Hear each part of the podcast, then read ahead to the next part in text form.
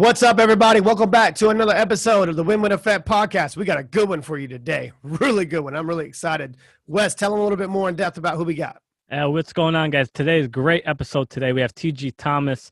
It was, I could tell you, this was one of the most impactful episodes that we've had so far. Uh, Chris, tell them a little bit more about why we want to have Tiji on old friend of mine, man. We crossed paths, and I think it's just two worlds collided around like seven, eight years ago. I don't even know when, to be honest with you. It seems like forever. When he came into my life and we met, we met indirectly, and you know, we're selling ind- independently for you know one of the international you know schools and education programs, and he's was always the top guy. He's just always yeah. a top guy. And when I came on board, I was this little young whippersnapper and kind of getting involved with you know online type of sales education and whatnot. And this guy was just doing big things doing big things. And mm-hmm. not just because he's really inspirational and does a lot of great things and knows his shit. It's not just about that, man. This guy is just a good dude inside and out from his family life, you know, him being a great, you know, father, him being a great, you know, husband, him being a great salesperson, him being a great whatever son. It doesn't matter. Yeah. This guy is just awesome awesome and we have very similar you know methodologies of understanding you know both sides of the buyer seller relationships and how much that plays into of doing the right things at all times for your you know buyers and sellers and companies it doesn't matter. Everyone needs to win so we had to have this guy on. Before we kind of go a little bit more too much in detail i don't know if there's something that maybe we need to like flash on a screen like a caution for people not to miss like some of the golden nuggets this guy shares. Man like wes give the listeners a little bit more of an idea of what we're talking about. Yeah, absolutely. I mean, I would say this is one of those episodes you want to listen over three to five times. Right. There's just so much information in there. The fact that we went even over what we usually go when when it comes to recording these podcasts, and so mm-hmm. there's so much great information there. Listening for how for all of who all of you who have followed us since season one, listen to how there's parallels with our philosophies. And yeah, he's he's one, one person that believes in value first and right. doesn't need to sell anybody. That's why you know unsellingtraining.com is his website. So listen in, it's going to be a good show. Yeah. Well, any more delay, man. Let's let's just bring on my friend. Let's just do this thing. Let's, let's do, do it. it. Let's do it. Before I bring on today's guest, if you're watching us on YouTube, make sure to subscribe and hit that notification bell so you never miss the fire content we're bringing you every week. If you listen in from your favorite podcast platform, be sure to subscribe and leave us a review letting us know how you're enjoying the show. And as always, follow us on Instagram at the Win Win Effect to stay updated on upcoming shows and get exclusive behind the scenes footage. And lastly, fill out the feedback form and letting us know how you enjoyed our guest today and which guests you would like to see in the future. Now, without further ado, let's get back to the show.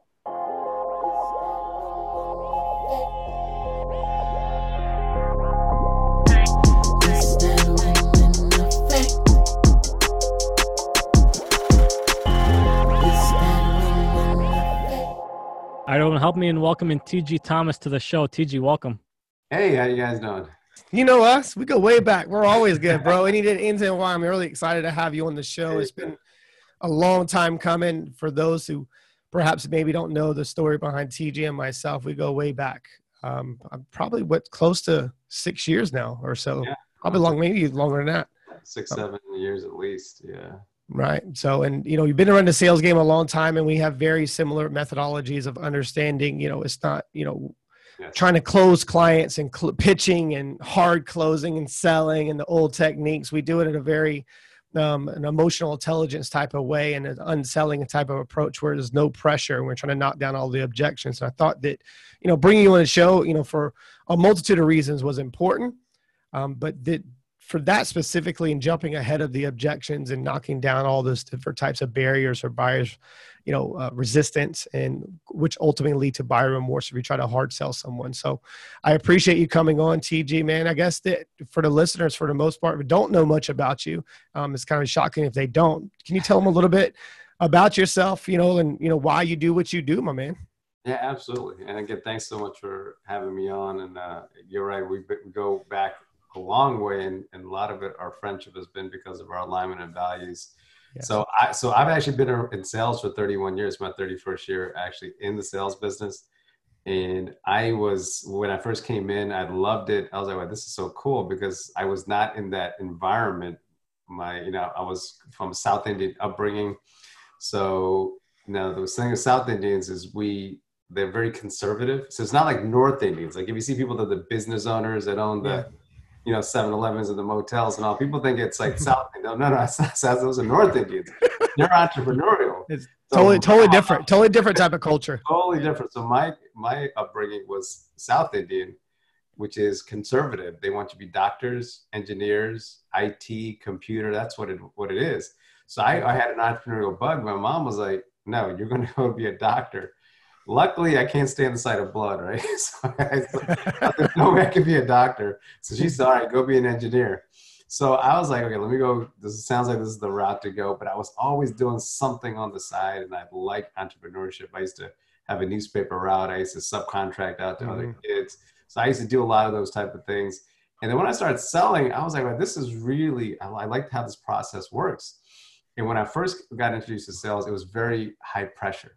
And not right. just pressure, you kind of hit on it a little bit earlier when we were chatting, is a lot of these strategies and techniques and tactics that are taught are old school stuff that worked 50 years ago or 60 years ago when there wasn't social media, there wasn't the educated consumer that was out there so at that eight at that young age i was still like I, I, need to get into a process where i feel good at the end of it because i can't mm-hmm. sell something to someone and then they feel bad or it's it's a you know i'm the only one who made a commission but they're out there holding the bag.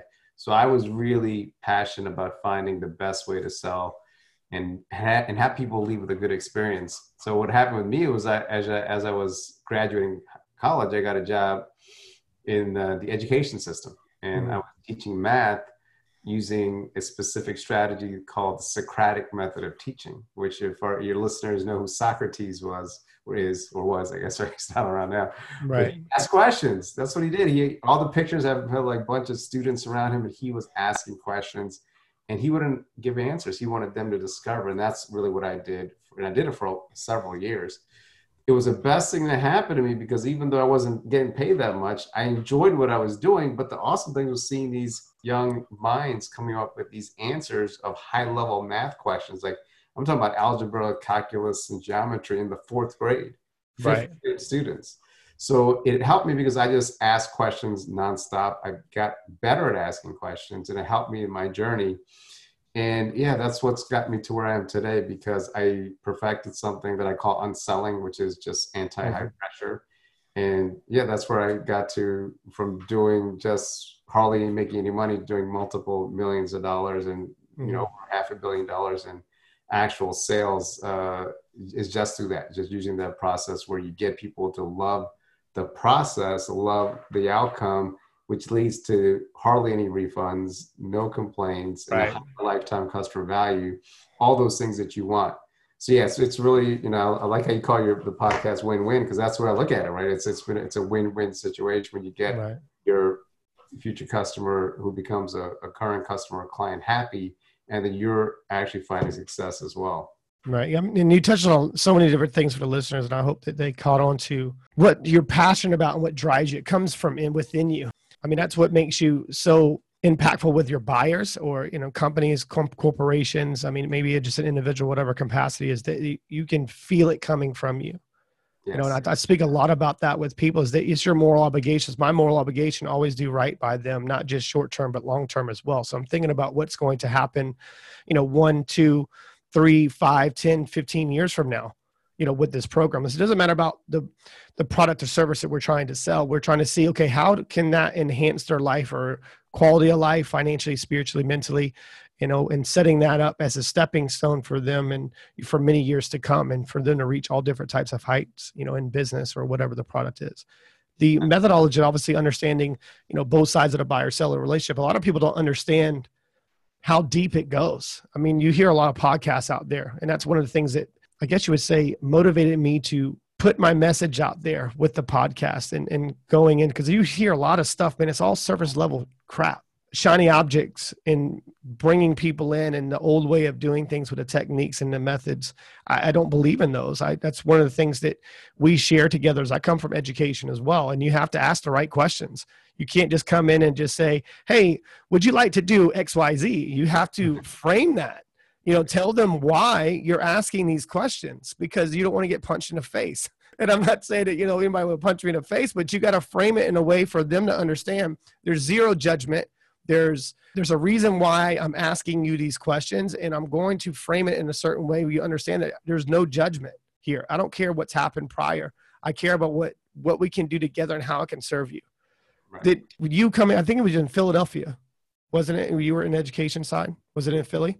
I started in philly and then i ended up in dallas. So dallas where right from to houston. Right and I, I, think this is important for the listener to understand. So when you were working with those students and helping them and reaching them on a, on a deeper type of level, was that something that was a pivotal moment for you when you helped them reach a certain level of success and maybe broke through their emotional baggage and their layers? Yeah, it, it was. It was. It was. It was actually one of the most enjoyable times, really, in my life. Uh, mm-hmm.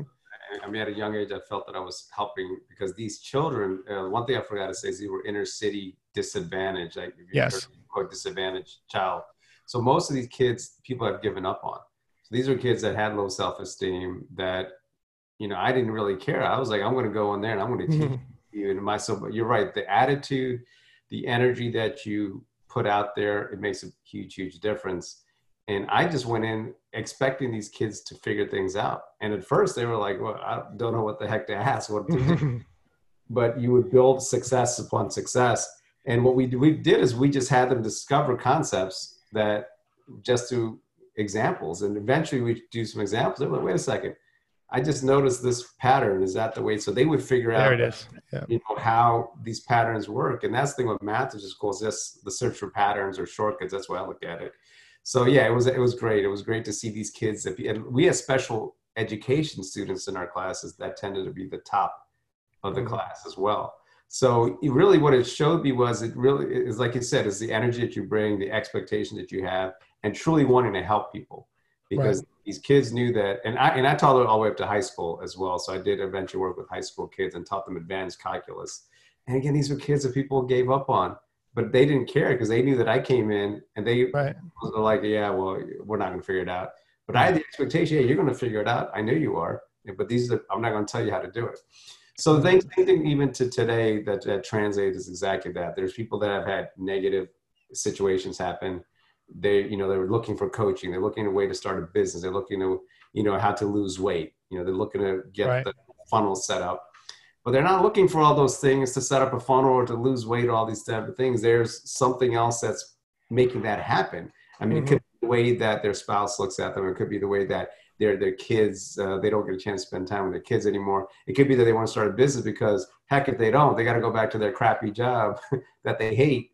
So right. is, unless you really find out what is that the the true passion that they have and what what because sometimes they don't even know right? They don't even know unless you mm-hmm. ask questions so I get excited because I get to meet these individuals and I don't even care about the outcome. Right? I don't care about the sale. I just focus on asking questions and so I can discover and they can discover why they're actually there and then just work my butt off to really make sure that I'm taking care of that for them. And if I do all those things, I'm not really going to get objections. Easy, yeah. You know, the sale is going to come, right? Because I'm focusing on them and I know it works because I'm a consumer as well as a mm-hmm. as a seller, right? And I know how I feel when I'm talking to someone who's trying to sell me something. And if I don't think that they care about me or they're listening to what I have to say, I just shut off, right? I shut mm-hmm. off. I don't listen. So I, I, know how important it is from the from the buyer side. So as a seller, as me going in, I know how, what I you know how to approach it so I can get them to realize, hey, I'm here with you to figure out a way to get you what you want. I think that's really important. And Wes, and we're just real quick with that. Putting yourself in the buyer's shoes or situation is a vital piece for you to become a little bit more empathetic of what they're going through at that time. You talked a lot about that sometimes they don't understand the passion or the purpose, the reason why they're here. And if you're able to shed a light on that and uh, uncover that for them and show them the reason the real purpose and a real reason that's actually motivating them. You, you don't just have a lifelong client you have a lifelong friend in in that type of situation. Wes i mean talk a little bit more about that with the you know with the buyers that understand or the listeners to understand of the buyer's perspective why putting yourself in their situation is important. yeah. No, absolutely, and that's where I think Tiji touched on so many golden nuggets there. Yeah. When it comes to that, um, and yeah, and it's absolutely important. I mean, how are you going to be able to actually put yourself in that position to know what they're feeling, thinking, what those you know habits and patterns are that they have? which kind of led to my question, Tiji, with you talking about the students. When you made that transition from education to to sales, when how how were you able to kind of pick off those patterns that people have, maybe some of those destructive patterns that Mm-hmm. you're like, okay, we need to be able to solve this first to be able to move forward. Was it did it come naturally for you to be able to do that? Yeah, um, I mean, I was selling at the same time, so Yeah. I was still selling at the same time. Like most of the time, when I was in education, I, I had a consulting, selling, doing something on the side. It just enhanced what I was doing. Yeah. Um, I mean, I tell people you're not a born selling. People say, "Hey, you're a natural born salesperson," and you know that that's sometimes like almost a cop out, right? Hey, okay, well, I'm not going to be good, but that guy's a natural born mm-hmm. salesperson. I mean, everyone can figure this out, but you have to have your priorities right. You have to have, you know, you have to focus on them and getting them to get what they want. And it is a challenge nowadays because I mean, Chris tried to touch on earlier. Like a lot of the trainings out there, they say they're customer centric, and they're really not. Most of them are a veiled salesperson or me centric type of you know Mhm. situation where you ask surface questions and then you get on. I mean, I've actually paid for courses. I paid for courses. I've gone to Houston uh, that show that hey, we're a customer centric type of program, and I get there and there's surface level, and then at the end it's all about okay, let's go over all these tactics to get a yes. Right. You Yeah. know, we go over, do everything we got to get the yes. You, we can't let them, you know, gain that leverage and all that kind of thing. So it, it's something that's really out there. That messaging is out there. And when I talk to people, it's really, you know, who, who've been through that. They're like, oh wow, this is this is very refreshing. It makes sense. I'm like, well, just put, like we said, put yourself in somebody else's shoes. One of my mentors years ago, he was in real estate. He, you know, he had a great story where he said that he was going out on his very first call to get a listing, right? Uh, I'm not sure how much you listen to about real estate and listing, but really, if you want to sell a house, right, you have to get a, a one realtor who's going to list your house. You get get into a contract. Right. And he said that when he went, he was very unprepared, and he was really nervous and making all these mistakes. And he said when he left, uh, it was a it was a, a I forgot it was an Asian household he went to, so he had to take his shoes off. So he, Mhm. said that he was so nervous the whole time he messed up and didn't ask all the right questions. And when he left, he said he put their shoes on and he left. And he- Yeah, that's a that's a whole other episode right there. Uh, There's a great book. I can't remember the book that I read about all the different cultures. It's Yeah. so important, so important to It- know. it is, it is. And but he, what he was saying was he left, but then you, you know came back and did it. But he says in a way what he had to do was exactly that. Is he got better by putting his customer's shoes on, Right. but in the other, you know, in the not in the literal sense. So that's it was great how that story happened. Yeah. story. right? But he said that's what happened. He said you have to go through, put your customer's shoes on, and figure out what they go through. And more people do that.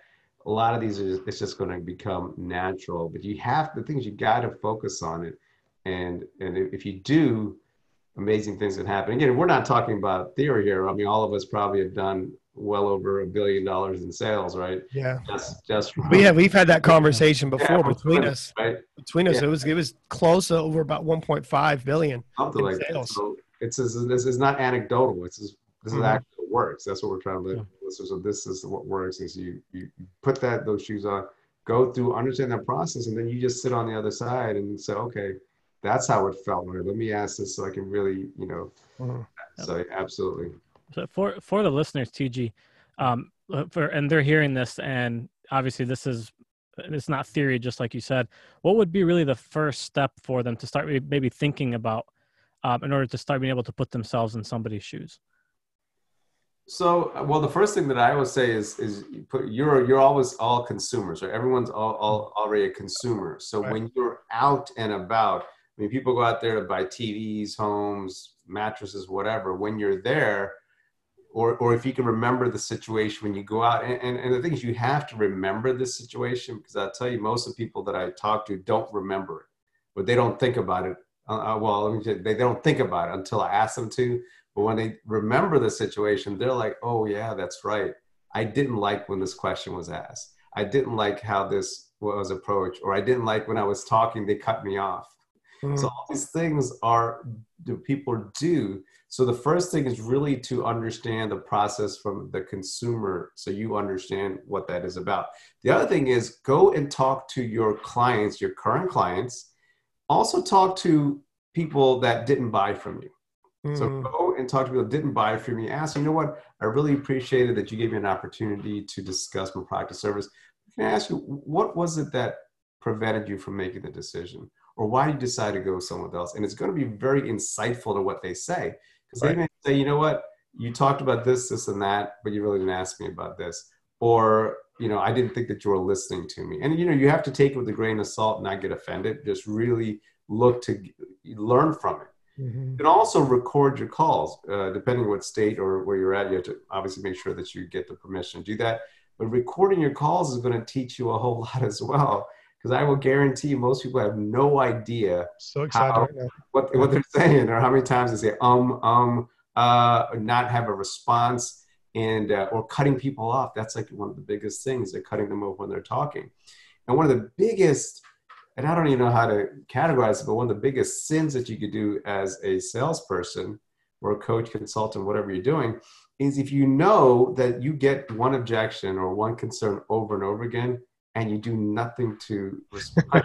I see this all the time. Yeah, all you do over and over, and you don't prepare for it. I mean, there's like so. The thing is, you can't look at it as a job. You have to look at it as your craft. This is what it is yeah look at it as your your business your business and you have to look at ways to enhance your business. So every i have not met one person that can do this but not everybody's going to do it. I mean they'll listen it takes, to it. takes effort my man. It takes effort. Immense, immense amount of effort. You touched on so many things and I, i'm really excited the call's going right where it's going right now.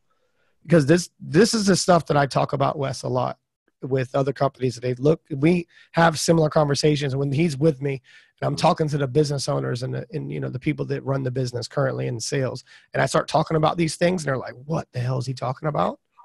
Because they don't know man. These people don't know how much it takes to be the top 1% in sales and we've consistently over the years Tiji been in that top 1% sales and, and not just doing it at a very high level because we're not just focusing on how much money we're making and what we're doing. We're focusing on how can we help them. And that's the effort that i talk about is going and recording your phone calls. There hasn't been a phone call that i haven't listened to Tiji in the last seven years the, the next day. Like i listen to every single one of my recordings every single one and i break them down and critique them. People ask me all the time like how are you able to do what you're doing with you know with your tonality because I've done it over a hundred thousand times each question. Right. And, and I'm listening for what they're saying to me and what they're not saying to me. Maybe the, uh, uh, you know, or the pause. Maybe they start backpedaling a little bit and they don't want to share and they shut off. I know I hit a nerve there. Maybe I can come in a different, maybe I can frame that question a little differently to touch on something that's it's positive for them and re-anchor that type of negative emotion how can i how can i remove that how can i get them to understand more when I'm asking these questions and knowing my intention is pure. So I think that's something really important. It's something that we both share together, all three of us actually. I've watched Wes do it effortlessly. When you're asking these questions and you're, and you're talking you know, pre-call analysis and you're looking into the objection, how can I jump in front of this? How much does that come into play with the time you put in way before you make your first call? Yeah, it's it's huge. Um, as marketers, marketers, if you're doing, let's say you're doing Facebook ads, one of the things mm-hmm. that every marketer will tell you is you have to do split testing, right? You have to do split yes. test images, you have to test uh, the headline, you got to test the copy, you got to test the color of the button, all these things. When it comes to selling, I hardly ever hear anybody talk about doing a type of split testing or testing at all. In fact, I, I did a, a summit. Well, actually, no, it was, it was a more of a workshop recently where we I spent a big chunk of it talking about exactly doing that. Mm-hmm. The only way you're going to get better at things is by by knowing what you're doing now and making the adjustment. So with the yes. example I just gave, where people are getting the same objection and they're not, you know, making any effort to change it. When you listen and you hear what you just said, or you're getting this, wait a second, this person is talking about they have to think about it because they don't know if it's going to be successful in their niche or their industry. Well, incorporate that into your conversation. So into the call, when somebody answers you, oh, you know what, John, that's it's great that you brought that up. In fact, we had that same exact situation happen with our current client. You know, uh, you know, Ben. He went through the exact same thing, and he had the, some of those same doubts. But he's so glad he's working with us now because not only has he gotten the results he was going for, he's hit his numbers by over twenty percent. Right. So you can start doing things like that in your conversation when you know those outcomes are different. So I tell students, especially ones that have a script, don't just go off the script and and if you're getting no's, no, no's, or you're not helping the people that you want to help to, don't keep that same script or outline. Yeah, you have to change it, man. You got to adapt, adapt, measure and reassess, my man. That's it. Split test, test. You have to make adjustments, and most people don't. They just read the same dadgum script over and over again. Do the same thing. And that's the definition of you know we we've all heard of insanity, right? When you when yeah. you expect something to change and you just don't make any effort to make those changes. And again, it comes back to you talk about the top one percent. See, the other ninety nine percent can get what's the top one percent does, but they just are not willing to do all the things that are necessary. Effort. Yeah. And, and, you know, we, we all know about the 80 20 rule. Mm. And obviously 80 20's got an 80 20 itself. And there's, you know, you can you can niche things down. I am not met one person that have done what we've asked them to do that don't get results. So it's it's, yeah. it's all about getting the, you know, you know, just taking the action, doing it.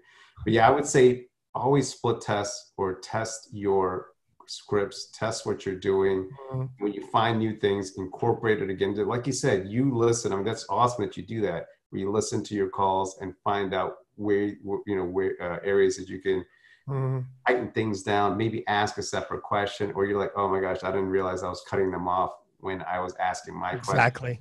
Exactly. things are crucial. And it's going to make a big difference because, again, as a consumer, those are the things that you you there's things you hate and there's things that you like well don't think that because the tables you know is flipped that it's going to make a difference those are still important to that buyer so mm. yes those, those are that's one thing i recommend so to do that i'm so excited for the listeners to hear this and in hearing you know these golden these this is what we, a lot of people don't talk about. Even it goes a little further than that and breaking down my calls. I actually have sent like a like an automation like a questionnaire to mm-hmm. my buyers in the last probably four years the people that i speak with.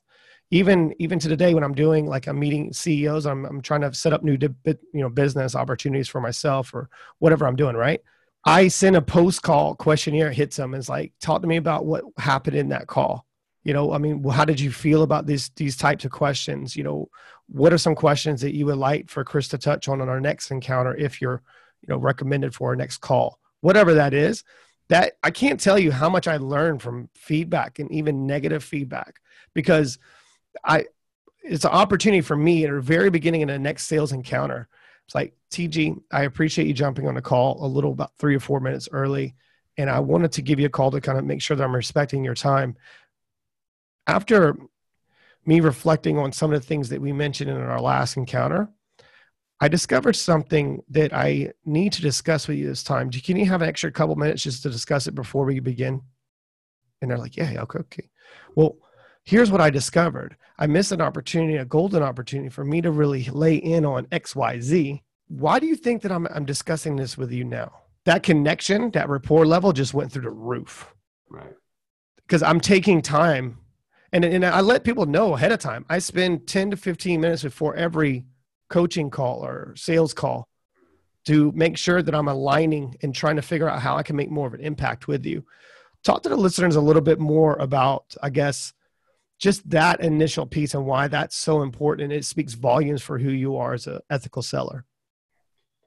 So you're talking about more about the specific example. Yeah, you spending the time to reflect back on, you know, some of the things that you need to work on with them, maybe to improve. Yes. So really, at the end of the day, the way that I approach not just sales, just any interaction that I have life is when I enter into that you know that interaction, uh, you know, uh, is the person that I'm dealing with going to leave with a you know more abundant life or a more abundant outlook or something? I mean, I mm-hmm. don't want to come into a situation and, and bring people down, right? I want to find a way to enhance it. So again, when I when I, when I talk to people about really detaching from the outcome, it's something that I truly believe in, and that's what I teach you know all of our clients as well as just really focus on that when people know that when they know that that is the case mm. then it just makes things a non-selling situation. And, and you and i've had the conversation where we sold a service or a product and at the end sometimes they don't even know what the heck they bought. It's just exactly. like they, they've enjoyed the journey. They've enjoyed the interaction and they know that you care. You care about them. So when people do these things really to enhance the next cell, you know, you may lose that cell, but you can get the data from that right. use it to enhance the next sale. So for me, I don't look at things as winning and losing. It's always winning and learning. There so is. Anything, anything that you do, you have to learn from it. I, I talk to my kids about it all the time. My, you know, daughter's, you know, graduating college, about ready to go to law school, and I and I talk to her about sometimes she'll get like bummed out about certain situations. So you know what? That's okay. You just learn, yeah. just learn what not to do the next time. So because sometimes you'll ask me, why do you have me do this? Why am I in these groups? Why am I listening to these people? Or why do you want me to make these outreaches on LinkedIn to other people in the law profession? I'm like, well, you know, you want to, you know, kind of immerse yourself in there, but you want to talk to people, have conversations, find out what it is that you can do to enhance, you know, them and help them and be supportive of them and mm-hmm. ways to learn. So anytime you could, any opportunity you have to learn where you can make the next interaction better, I say, I say, take advantage of that. It's just going to be better. It's going to be better for you in the long run, right? Because you're going to have help more people, make more money, hit the goals that you want. But you're going to serve them more. That's the. You can't just say you want to serve people. You got to prove it, man. With what you don't say, you got to prove it. That, that Yeah. proves it right there. But it speaks volumes for who you are as a person and also as a father, which I do look up to that because a lot of people try to say that they're just big success, personal life struggles, and I've I've had to overcome a lot of adversity, especially lately with in my life Right. and learning different things. And I've I chose choose courage over comfort and had to go back and realigning my own flaws and the things that I had to overcome. And for you, you know, your daughter to say to you at the age that she is, and congratulations for her going into law school, her asking you why. Most parents, especially, and I'm not trying to get into the, you know, obviously the culture background, but obviously the culture background from where you come from, it's not like, and I understand cultures, different cultures, and being be very diverse, with especially the people that I work with. It's usually that you, when you're growing up in that type of culture and growing up in an old school, they don't tell you why. No. They don't tell you why. Yeah, I grew up with not not knowing why, and that's my wife and I were both uh, came up very strict upbringing, uh, Yeah.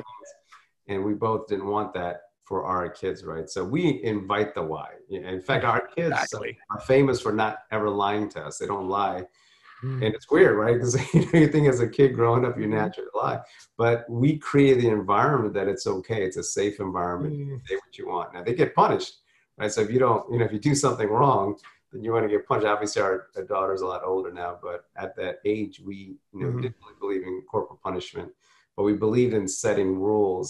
So they understood that they can come out and let us know when when things were going south. But we also invited them to ask us why, like why Mhm. you've done. Because I'll tell you, growing up, that's one thing that I hated. Even to this day, even in math class, I did not memorize proofs. I didn't memorize a lot of stuff because I needed to know why. If I forgot, I needed to know how to figure it out again, right? So if somebody told me, you know, x y plus whatever, uh, you know, a b equals something, and they had a shortcut, it was cool to know the shortcut. But if you forgot, you had to figure it out. So I mm-hmm. grew up with asking a lot of whys.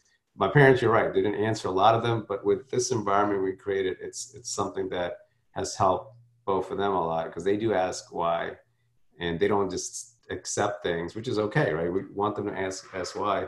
Yeah, ask us, be, be, be okay and create that environment to ask the tough questions. I think that's important, you know, and I think that's a lot for a lot of listeners. And most people don't know this about Wes. Wes comes from a third world country, and you know him being an American now and being exposed, you know, to I guess you would say the luxuries of what people have in America and how easy it can be for you to become a millionaire if you actually put forth the effort and the time into, you know, honing in on your craft or perfecting your craft whatever that is for you. Let's talk a little bit of that type of drive and the different, the diverse cultures and understanding how to reach them and, uh, you know, and looking at your system very methodically as well.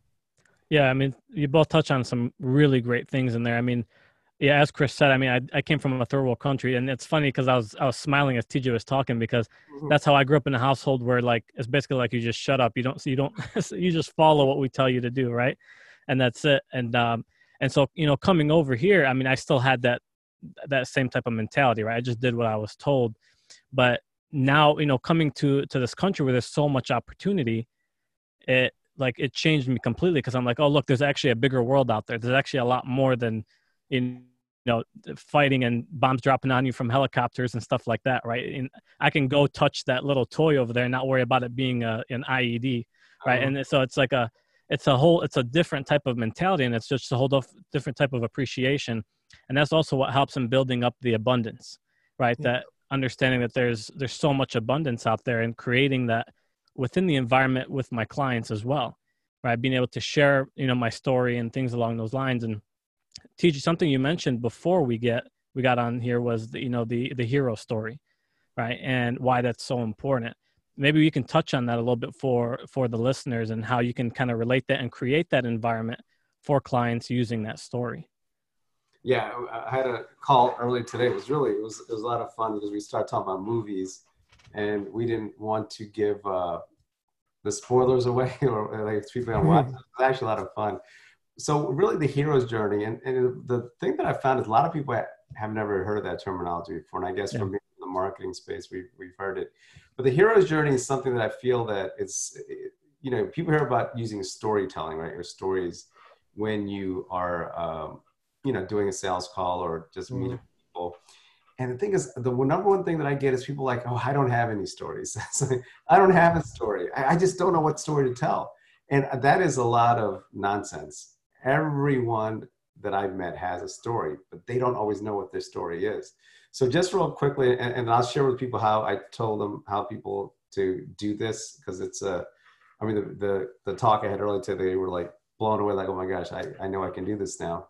But just real quick, the hero's journey is something that you know most stories when you think about it, it doesn't really matter if it's a drama or, or comedy or you know a thriller there's usually a, a, some like a protagonist, right? There, there's a, a hero that comes into the story, and you find out a little about about them and their backstory, and then they go through a series of challenges. Right? They go through some challenges, and it's usually an up and down type of battle, and at the end, there's a victor, and mm. Journey is what the story is. So the movies that I talked about today which your listeners may may not have seen. I just talked talked about three. The one was Lion King, then I talked about Sully, if you guys heard of Sully, which was the airplane movie. And then I talked about Homeland, which is a which is a TV show. Yeah. So in all of them, the so so Lion King, without giving it away, because I do recommend everybody. It's just not for kids. These are really good shows for adults to watch as well. There's a young cub that you find out there's a tragedy that happens to the young cub, and the next thing you know, he goes through ups and downs, emotional, discovering himself. And at the end, there's a happy ending. Sully, which was about the airplane that crashed and landed into the, it actually landed safely in the Hudson River. Right. People are like, wait a second, why is that the hero story? Because he was just a hero, right? But the movie is about how he was vilified, mm-hmm. why he mm-hmm. was blamed for not mm-hmm. going and landing at, a, at an airport. good movie, actually. Really good great movie. Great movie. Yeah. But you saw his journey as well. You introduced him, find his backstory, and then you go through that struggle. And Homeland, obviously, is about you know, you know, CIA, you know, things like that, where people you have a character, and the, again, up and down, and then you have a, a positive outcome. The reason these are really important is when you are talking to your future clients and customers, they don't always think in 2D right? They you talk to them in a 2d fashion but people think with visuals they think with pictures. Yes. so that's why stories are so important. So what i tell first off when you do things like we do ethically and above board you don't want to make things up right? You don't want to make up stories unless you let them know it's a situation you know when you say help me go over a situation. So what we talked about was one of the students that i talked with uh, uh, he's actually a client. He helps people who have problems having babies, right? Infertility. He mm-hmm. does non uh, non-start uh, surgical. So he doesn't use surgery. He does mindset. It's really cool what he does. He's been doing it mm-hmm. for 20 years. His approval is 77%, whereas infertility treatments is 62%. The guy's amazing. Wow. But he wasn't converting a lot of his sales. So I said, well, what are you doing? So I just went through that and I taught him how to story tell. Right. It found, it turned out that his his ideal market client was not that they wanted to have a baby was that there was pressure from the parents oh the grandparents because they wanted to be parents and grandparents right, right. he didn't know that so i started talking to him how to do that and then we start talking about how to use storytelling with the hero's journey in there. And, and so it's after, so because he had successful clients before, and then he went and interviewed them and talked to me, found out there was that pressure. So during when somebody said, you know, you had to ask the questions, just like we're talking about today, asking questions, get to know what is it, what it is they want. They found out that, hey, you know, I, I do want to have this child, but I'm getting so much pressure. So when that was brought up again, then what he did is, you know what, Joan, we had I had this exact same thing happen with uh, our client Mary, where where what it was was they had a, they came up with the you know a, a Greek upbringing and great family life, but there was children were a big part of it, and they weren't having children, so the parents were having. Uh, you know, and so that's what it was. So we just started going over that story, and then at the end, so the person could feel that in a 3D way, and at the end, they became victorious because they became a client and positive things happened and they ended up having a baby because they followed this non-surgical process so the storytelling is a big part of it and what i tell people is if you don't have a story it's because you don't focus on it so i tell people just sit down turn off facebook phone for a good hour and just start brainstorming the things that have happened in your life the things that have happened business and personal let's say going through high school college your career and most people when they do that they find out there's something going on the other thing is you can talk to your clients your potential clients, your family, your friends, your coworkers, your boss, your mentors, and you can get inspiration from those. Mm-hmm. So if you can incorporate that in, it's going to make a big, big difference in your life. And yeah, it was, it's, it's, it's that's, I do it all the time. I'm sure you guys do it as well. But really, Such a beautiful thing. We yeah. were talking about it. We had a deep conversation. I can't remember what episode it was. It was from the first season, Wes. We were talking about storytelling and doing yeah. loopbacks. And I learned, you know, storytelling from watching great comedians Yes. Like yeah. David Chappelle's a yeah. guy for this. You know? Oh awesome. man, it's so good, so good. It, it, makes a it makes such a huge impact with them because here's what a lot of inexperienced salespeople do. They talk about themselves. They don't care about you. And they don't care about your success. They, you got to take it from another party, another source. What I always use, and, and with, especially with the hero effect, where the storytelling, I might be telling a great story, but I like to use um, past experiences with my buyers or clients Yes. I tell them about exactly what they're going through. That diffuses them and it takes their guard away and they'll go, they're not defensive and going towards that tension side of it and having it in a call. I'm telling about what they had to overcome. It's very similar to them and how I helped them. Yeah. That's so impactful. I mean, in so many different levels because it, it, one, it kind of helps you with the I guess edifying yourself, you know, and right. showing your value as a person, yeah, and credibility. When you're looking into that that storytelling, where's the where do you typically for the listeners hit that loop back? When you when you talk about when you are done. Yeah. Yeah, yeah. When you're going with the story and you're hitting that that last little piece of when the hero comes in and you know the victor side of it, and you're looping back that negative emotion or coming back to it. How do you? How important is it to hit that loop back on a positive emotion?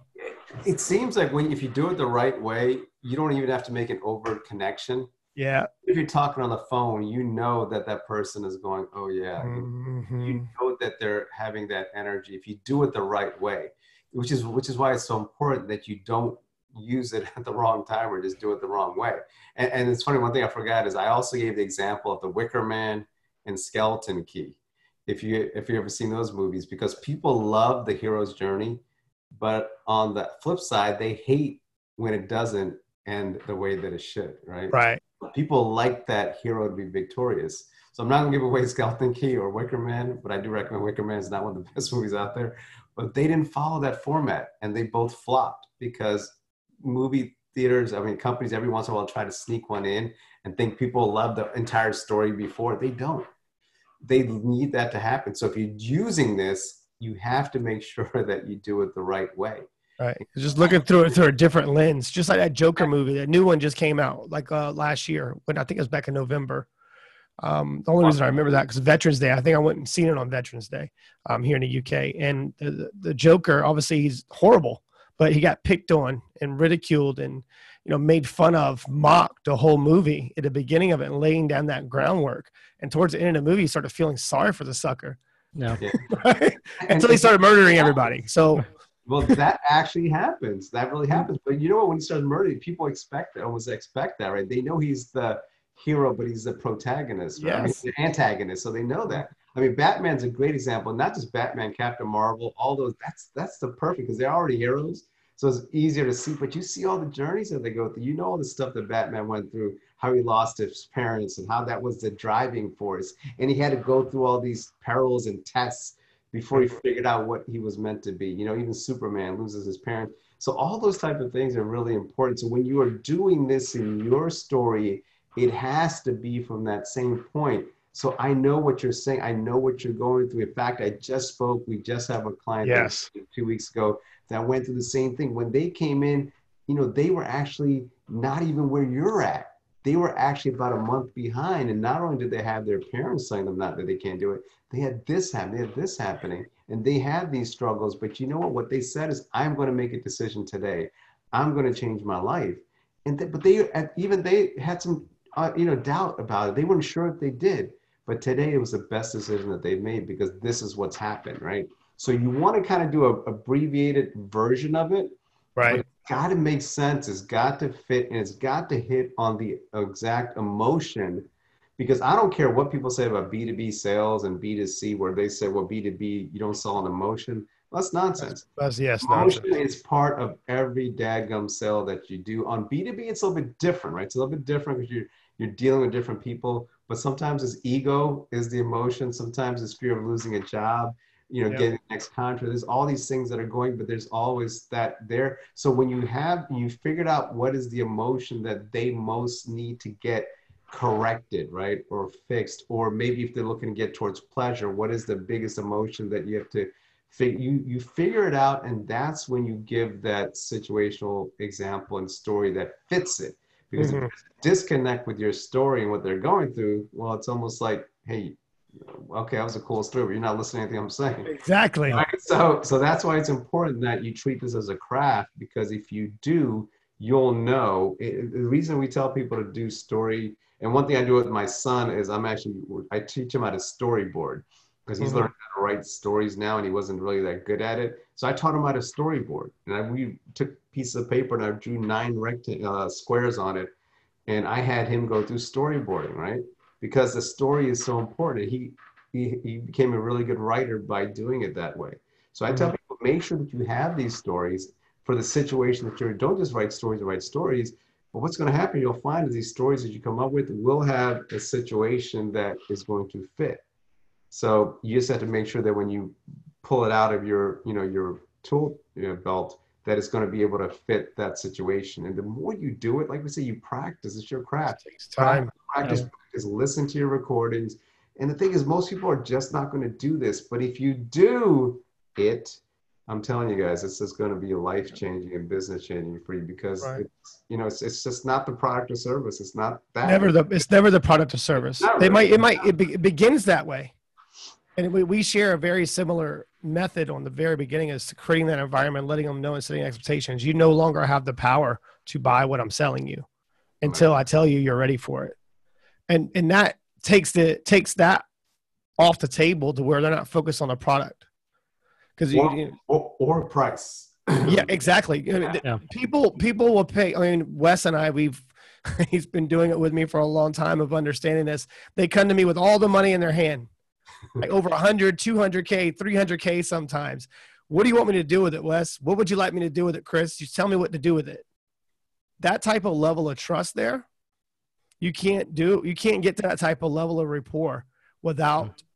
perfecting your craft and being empathetic and you know using your emotional intelligence. Talk a little bit mm-hmm. about that with the yeah. listeners, Wes, so we don't go over their heads. And that's it's that's so key. I mean, that's why storytelling is so key in that and one thing that I always want to make sure that I do as I'm telling a story with the with the client, this is why it's so important for you to know your client so well, is that when I know the pain or whatever it is, the blockage or limiting belief that's holding them back, as I'm telling the story, I'm making sure to stop and asking them how this relates to them or if this relates to them, right? Are you feeling this way? When I had a certain, you know, client, John, he was going through this and he felt like these two things were actually holding him back or he was feeling really negatively about this do you see how that is? Do you feel this, you know, the same way? Tiji, can, can you kind of touch on that? Because obviously storytelling is so important, but how important is it that you're stopping and making sure that certain key points in that story are connecting with the, with the client? Yeah, absolutely. So uh, again, it doesn't really matter if you're on a Zoom call or you're on a phone call. I'm one that believes that, that there's an energy there that you're going to be able to know exactly mm-hmm. what they are feeling and doing. Now, obviously, if you're seeing someone, you can see their facial movements and nods or, or, lack of nods.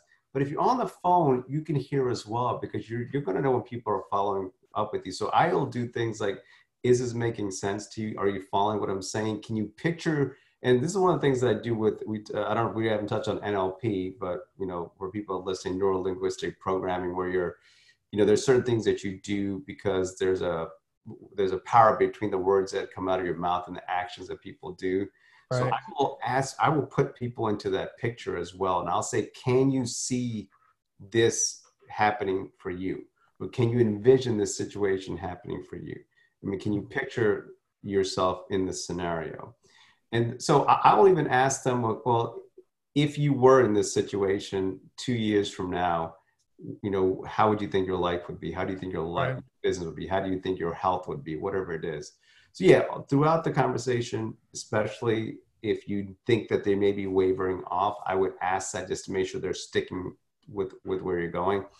For the most part, I do like to have continuity throughout it.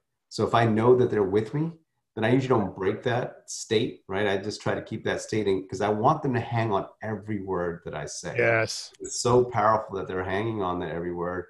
And and I, you know, and John, when this happened, mm-hmm. can you imagine what? And then you, you you pause a little bit, go a little bit slower, because you really want them to get that picture. So people, you know, when there's a pic, you want that picture to start forming in their mind and you really want them to see that and can you i want you to pick you give us i want you to picture this i want you to think about this i want you to envision this i want you i want to share with you what happened with johnny but as i'm sharing this i want you to put yourself in johnny's shoes and i want you to tell me how you would feel i want so those type of things are important because thing is when you ask people to do that they will exactly they i like will. to sometimes you remember that oh, old PBS show, the guy that died, it was one with the big hair. His last name, we share the same last name, Ross.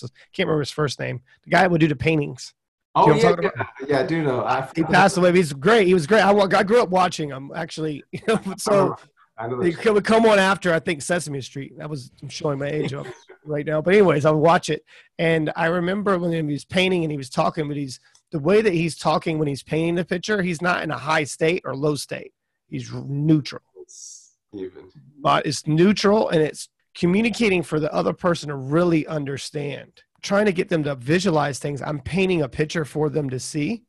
And once they're able to visualize it and looking at through my lens, it's over. I, and what I mean by over, it they they respect me for it because of they they never heard it presented in that type of way because it's never about the product or service. Mm-hmm. And then you you touched on NLP. I, there's a lot of holes in NLP, and I and I have certain views on that. But there's some of the things that they use. It's it's, it's very effective. I think that what the biggest issue with NLP is a lack of follow up and getting back in that type of motion. Because sometimes when I have calls or different, depending on the sales process and whatever you're buying, I guess pitches it's never a pitch for me. It's just making decision and making the right decision. How much does that come in with you not trying to close on a high note or closing on a low note, you need to always close on neutral. I guess we can talk a little bit about that. Yeah, and, and also with NLP, I don't use a lot of it either. The main mm-hmm. thing I do is with what I share with you, which is called future pacing. We yes. Kind of get people to again, it's about painting pictures. I don't do a lot of NLP myself, but the future pacing and then painting your pictures is probably the one thing that I do more than anything else. Um, so in terms of the the close, like when I get people, my clothes is usually very boring. It's it's not the most exciting thing. I say, do you want to pay me money? And they most people say yes, right? So that's kind of the way that it usually goes. You want to be my client because everything that happens before is really, uh, really the most important part. Yes. The thing I am is I'm very consistent with my state, and you're right. I, I'm very even keel when that happens. I do ask for the money, which a lot of times salespeople don't. Coaches, consultants, coaches, consultants are probably the number one area that I've talked to the, or vertical that is has a hard time because they just like to coach. They like they want to help people, and they think that's enough, right? No, it's not enough. It's a very thin line. They think they need to be a coach all the way complete. You're not there. You're not. I'm not your therapist, man. Uh, you need a yeah. You need to ask for the money.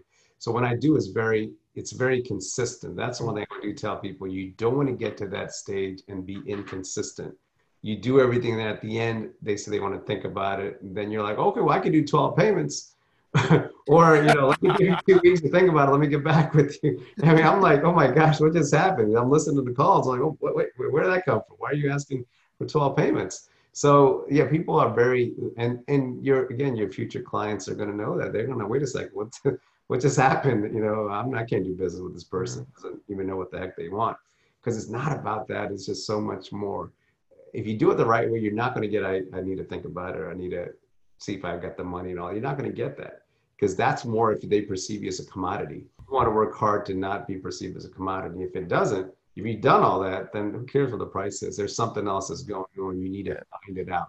You need to have trial closes before then to make sure that they that they are where you want them to be when you ask for the money. Because you should never ever ask for the money if they are not you know, right where you want. They need to be in sync with you, and, and you have to understand it. You're making a recommendation based on your discovery, you know, their needs, the wants, the desires, what's best for them one, two, three, five years down the road. We've worked together on similar projects and, you know, and contracts together. And that's how we originally met. When have you ever seen me during that time take a split payment?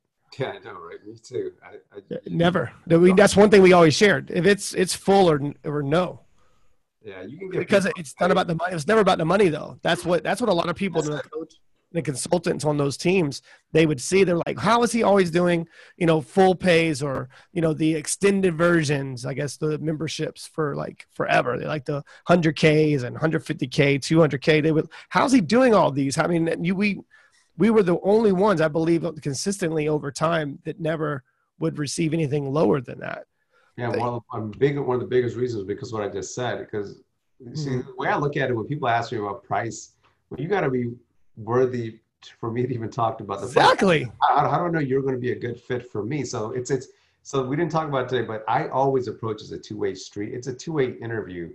You obviously are looking to see if they're a good fit to get into your program or service, but it's uh, so, I mean they're not interviewing you you're interviewing them, right? You mm-hmm. want to make sure they're a good fit. And there's several times I've talked to people that halfway through, I knew that I messed up with my marketing because this was not my ideal market, and I cut it off because they're not going to be my ideal market. And that's the thing you have to remember. If you do these shady ways to get people in, high pressure and all that, they're going to get buyer's remorse. People are going to refund. If they don't, they're going to maybe stay in your community and cause nightmares, you know, by putting negative comments in your community or whatever. Right go online. It's just it's not worth it. We don't you don't no. see that with us. I, I mean, you see a lot of people that go to different companies and they change their name a little bit or change their profile picture, become somebody else. I don't need to do that shit. I put a paid and got legal to get me rights reserved to my name because I have one name. That comes from how I was raised. You got one name. That's my credibility. You got my name in your mouth. That's right. that's how I look at every person that's ever been positioned or worked with me individually, a company, corporation, they're always going to say good things about me because I've never put people in a situation where they felt pressure from me to make an investment. I, they pretty much had to beg me for, you know, to enroll them. Like they would say, like, listen, I mean, tell me the reasons why I should recommend you for this product and service they're like, "What?" I'm like, I would tell you. You would be in the same sales trainings with me, and I would tell other people that on the phone or in that training. They were like, "What is he talking about?" Like, he's completely flipped the table. Like, I would flip the whole table. Like, you, you have to sell me now.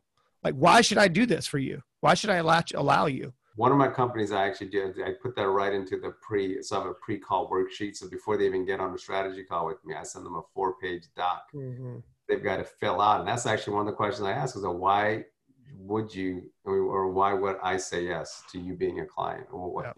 Usually, so that was so, so that's something we haven't we provide a whole lot of time to get into that. But that's one of the biggest things I tell people as mm-hmm. well. Don't talk to people. I mean, obviously, we want to help everybody, but not everybody's going to be able to, you know, be in a situation where they can afford your help or do what you're going to ask them to do.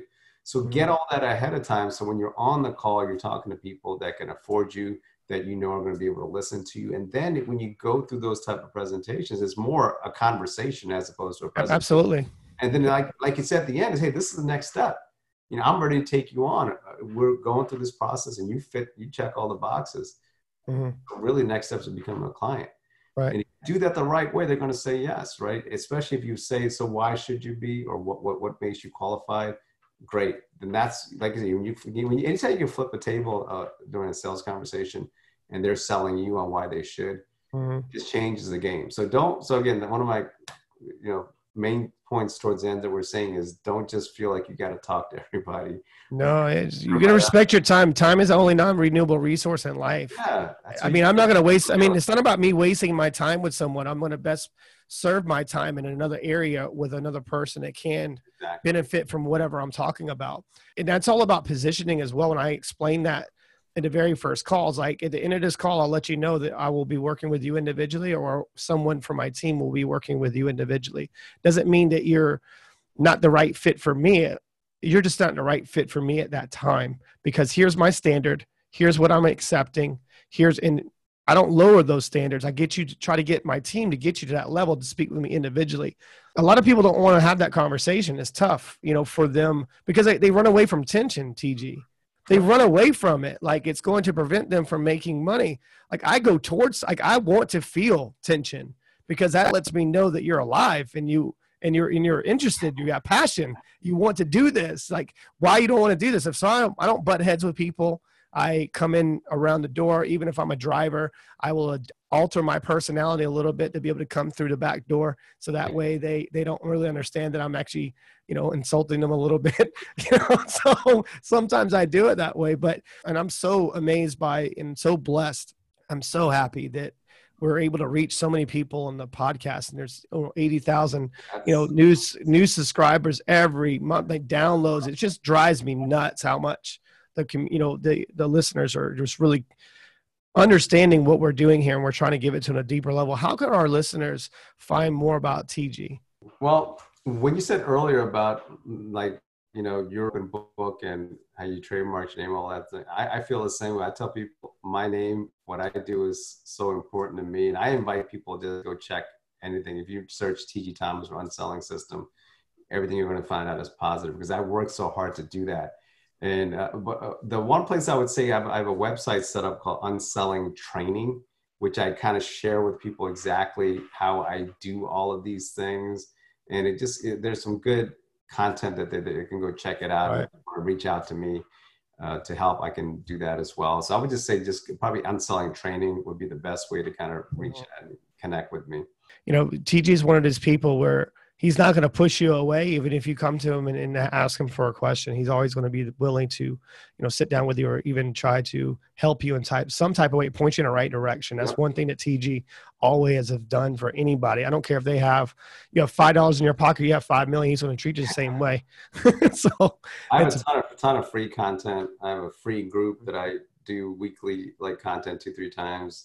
So yeah yeah absolutely. 100% that's the way that i roll is if anybody wants wants help and I'd, I'd, like people to take action that's one of the biggest things yeah. we, all three of us are here to let people know you got to take action there is no magic pill you all can do this everyone can do what we said but it's going to take work it's going to take work it's going to take conversations no excuses like oh okay i'm not an expert I mean, these guys have done so much. I'm just starting out. Well, guess what? We all had to start out somewhere. Exactly. the point that we all started out, we didn't have two nickels to rub together and we just had to find a way to go. The thing that we didn't talk about a lot today, which I would recommend to people, is get mentorship, get guidance. Have to. I didn't, you know, for 31 years I've been doing this, but I've only been doing it at a high level probably for 12 years. I guarantee for those first 19 years, if I had a mentor or guide or some place to tap, you know, where I could shrink that learning curve into almost nothing, I would have been further advanced. I mean, I'm glad I struggled a lot, so I, it made me a little bit stronger you draw from that. all those struggles right? So i would tell people yeah definitely latch on you guys listening to this is a huge huge thing because i know chris and i've listened to several podcasts and had some conversation. I know that with him and wes leading the way you guys are gonna you're on the right path. And i'm glad that he's you know including me as part of that because i would love to help you guys as well. So yeah there's a ton of content out there i have free groups and but we we all want you to take action. We want you to take mm-hmm. action. Put the excuses behind you. Don't say well, but well, but uh, but no, you got to get that out of there. you know. Mm-hmm. Just say you know what, and put and instead instead of but. Well, I've had all these things happen, and if I listen to Chris and Wes, this is going to happen. And if I include Tiji as part of this, I know I can get it done. Just tell yourself you can get it done. Just do it. Stop making right. excuses. Do it. And, and that comes from you know your inner belief in abundance, holy. you know, and believing that in abundance. Like, listen, I want the best for everybody. And I think that's where a lot of people they think that when they go to start something new, they have to be the best. Well, there's a lot of room right underneath that that second percent, the top second percent. There's a lot of room for success in any capacity. It just depends on what type of effort and work you're you're going to put into yourself. This is for you, man. This is for you. You don't need websites. You don't need landing pages. You don't, you don't need that shit. Yeah. All you need is uh, a way to get. Yeah, if you go on Facebook now and you start conversations and you agree to coach, you don't need a landing page. You need an order form on PayPal or something.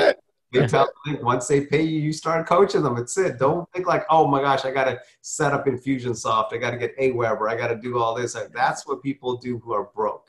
I'm mm-hmm. just right now. People right. are broke We'll set all these things up. Yeah, get the get the business cards. Get the get business cards, and are like, okay, what do I do next? And there's other people I know that are making five, ten thousand dollars a month with no websites, no autoresponder, nothing. They got a phone and they have Facebook, and all they do, and then they have like a, a Google sheet or something where they send people to with the payment link. That's about it. That's it. Just keep things hmm. simple, and then as you start making money, then you can start getting all these other things. But just just just help people look to help people let people know that you're there to help them and then help them and what you're doing is once you get a client you get them to say nice things about you which we call testimonials mm-hmm. so you can try to get more clients. And then once you start figuring all this out and you get up to 10k a month or something then you start getting all the bells exactly. Then you start you know that's you know you do that with your your profits. You invest back into yourself. A lot of people don't understand the different types of income. Yeah. like you see a lot of these ball players and people that go make a bunch of money they're they're investing or not to say investing they're just blowing money on houses and cars and watches and shoes and clothes and girlfriends and whatever. And they redefine tax. Like you bro you can't spend all their money on you know earn income. You have to do it with passive income. Like when you start making money in your own business then you then you set up your llc then you set up your s corp you start growing and growing and growing and growing. Then you have the nice you know copywriters that which i think a lot of the copywriters are awful out there. Then you have branding pr team. Then you have like that's the growth. That's your journey man enjoy the ride it's like the coolio fantastic voyage you know? yeah. well, I had no hair, but it's, it's all good. But Wes, I mean, anything that for the listeners that we missed, and just kind of like wrapping up with this, a yeah. beautiful episode. Thank you, Tiji. Thank you. It's been fun. Absolutely. There's, there's been so much in this episode that I actually have to write a lot of stuff down. So I did uh, for all for all the listeners out there. I mean, this is one of those episodes where you want to listen to it th- at least three to five times. Go back and listen to it again and again and pick something new up. Talked about heading off objections, recording your calls, testing, put yourself in their shoes, feedback, and, and the power of storytelling. So just go back and listen in for all that. Um, follow Tiji. Uh, follow him on social media. Tiji, has been a pleasure. Thank you so much for being on the show. You're welcome, guys. It's a lot of fun.